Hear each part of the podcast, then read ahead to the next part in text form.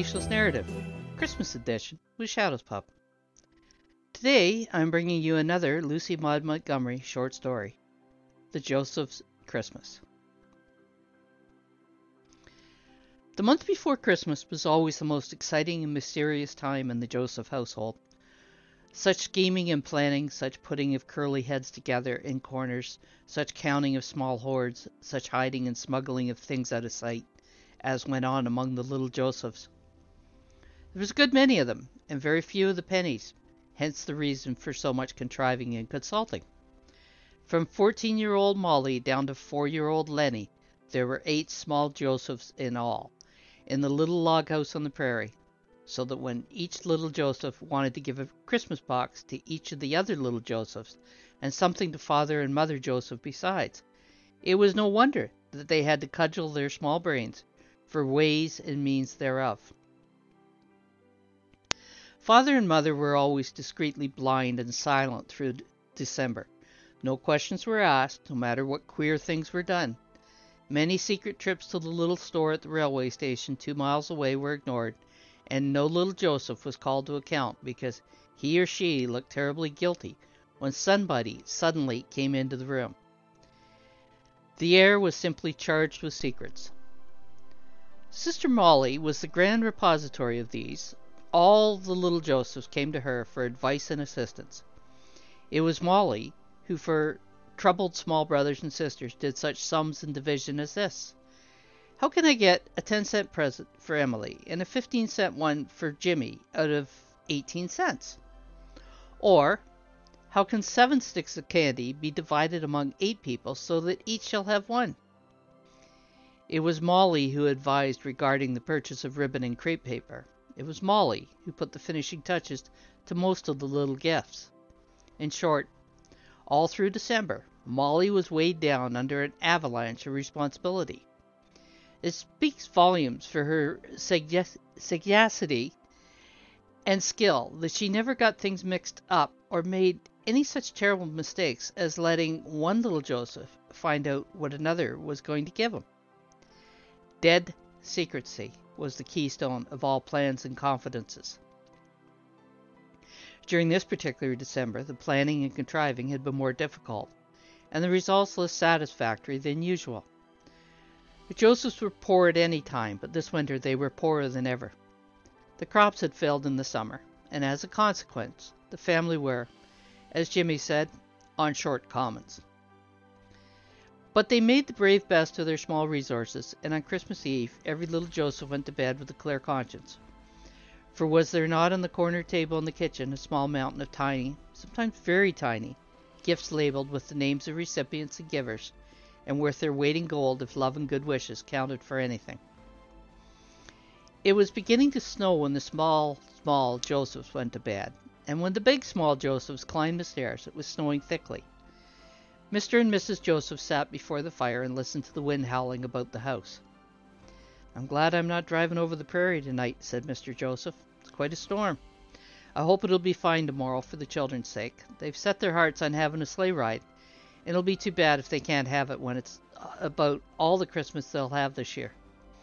Mary, this is the first Christmas since we've come west that we couldn't afford some little extras for them, even if it was only a box of nuts and candy. Mrs. Joseph sighed over Jimmy's worn jacket, which she was mending, and she smiled. Never mind, John. Things will get better next Christmas, we'll hope. The children will not mind, bless their hearts. Look at all the little knickknacks they've made for each other. Last week when I was over at Taunton, Mr. Fisher had a store all gayified up, as Jimmy says, with Christmas presents. I did feel that I'd asked nothing better than to go in and buy all the lovely things I wanted, just for once, and give them to the children tomorrow morning. They've never had anything really nice for Christmas. But there, we've all got each other in good health and spirits, and Christmas wouldn't be much without those if we had all the presents in the world. Mr. Joseph nodded. That's so. I don't want to grumble, but I tell you, I did want to get Maggie a real live doll, as she calls it. She never has had anything but homemade dolls, and that small heart of hers is set on a real one.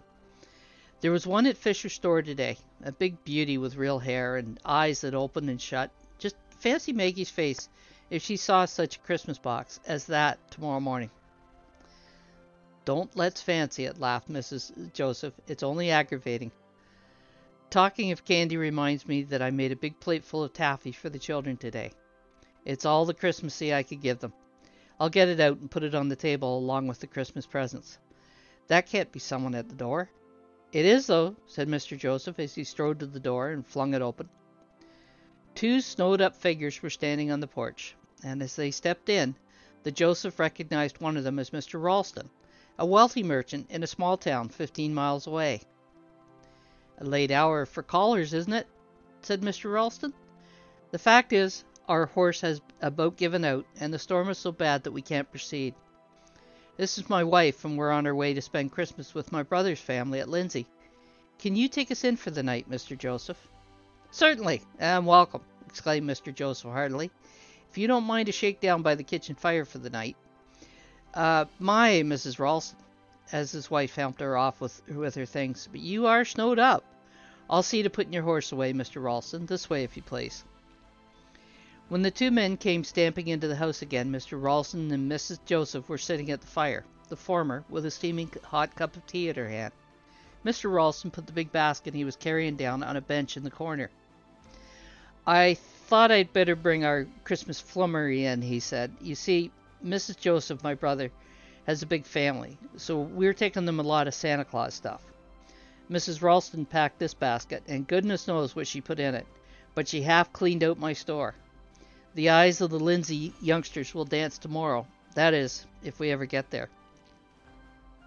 Mrs. Joseph gave a little sigh in spite of herself and looked wistfully at the heap of gifts on the corner table. How meager and small did they look, to be sure, beside that bulgy basket with its cover suggestively tied down. Mrs. Ralston looked too. Santa Claus seems to have visited you already, she said with a smile. The Josephs laughed. Our Santa Claus is somewhat out of pocket this year, said Mr. Joseph frankly. Those are the little things the small folk here have made for each other. They've been a month at it, and I'm always kind of relieved when Christmas is over and there are no more mysterious doings. We're in such cramped quarters here that you can't move without stepping on somebody's secret. A shakedown was spread on, on the kit, was spread in the kitchen for the unexpected guests, and presently the Ralstons found themselves alone. Mrs. Ralston went over to the Christmas table and looked at the little gifts half tenderly and half pityingly. They're not much like the contents of our basket, are they? she said as she touched the calendar Jimmy had made for Molly out of cardboard and autumn leaves and grasses. Just what I was thinking, returned her husband. And I was thinking of something else, too. I have a notion that I'd like to see some of the things in our basket right here on this table.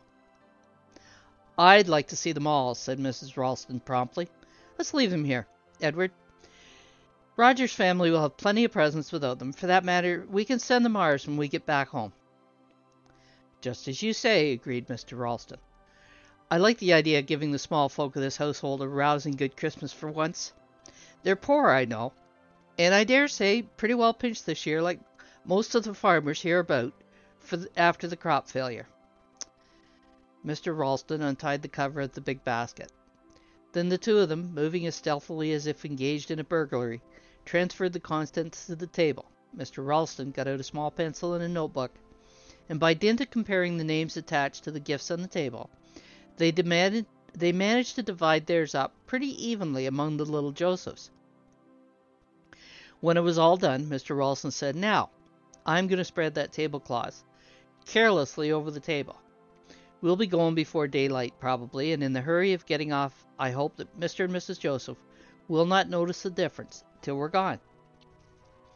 It fell out as Mr. R- Mrs. Ralston had planned. The dawn broke fine and clear over a vast white world. Mr. and Mrs. Joseph were early astir. Breakfast for the storm stayed travelers was cooked and eaten by lamplight. Then the horse and sleigh were brought to the door, and Mr. Ralston hurried, carried out his empty basket. I expect the trail will be heavy, he said, but I guess we get to Lindsay in time for dinner anyway. Much obliged for your kindness, Mr. Joseph. When you and Mrs. Joseph come to town, we shall hope to have a chance to return it. Goodbye, and Merry Christmas to you all. When Mrs. Joseph went back to the kitchen, her eyes fell on the heaped up table in the corner. Why? she said, and snatched off the cover. One look she gave, and then this funny little mother began to cry. They were happy tears. Mr. Joseph came to and looked and whistled. There really seemed to be everything on the table that the hearts of children could desire three pairs of skates, a fur cap and collar, a dainty work basket, half a dozen gleaming new books, a writing desk, a roll of stuff that looked like a new dress, a pair of fur topped kid gloves, just Molly's size, and a china cup and saucer. All these were to be seen at the first glance. In one corner of the table was a big box filled with candies and nuts and raisins, and in the other a doll with curling golden hair and brown eyes, dressed in real clothes, with all her wardrobe in a trunk beside her. Pinned to her dress was a leaf from Mr. Ralston's notebook with Maggie's name written on it. Well, this is Christmas with a vengeance, said Mr. Joseph. The children will go wild with delight, said his wife happily. They pretty nearly did when they all came scrambling down the stairs a little later. Such a Christmas had never been known in the J- Joseph household before. Maggie clasped her doll with shiny eyes. Molly looked at the work basket that her housewifey little heart had always longed for. Studious Jimmy beamed over the books, and Ted and Hal whooped with delight over the skates. As for the big box of good things, why, everybody appreciated that. That Christmas was one to date from in the family. I'm glad to be able to say, too, that even in the heyday of their delight and surprise over their wonderful presents, the little Josephs did not forget to appreciate the gifts they had prepared for each other. Molly thought her calendar just too pretty for anything, and Jimmy was sure the new red mittens which Maggie had knitted for him, with her own chubby wee fingers, were the very nicest, gayest mittens a boy had ever worn. Mrs. Joseph's taffy was eaten too. Not a scrap of it was left. As Ted said loyally, it was just as good as the candy in the box and had more chew to it besides. This is a heartwarming story that has some of the best elements of the Christmas season. It incorporates the value of appreciating the loving efforts of others over the spending of dollars. We also enjoy someone better off sharing their bounty by repaying a kindness. This tale goes full circle and returns to the appreciation of the loving efforts over the dollars spent, even after receiving the richer dollar valued gifts. Gratitude comes in all sizes and has the greatest value of all. Thank you for listening to the eighth of the Christmas podcast. The next episode will be Stephen Leacock's Merry Christmas.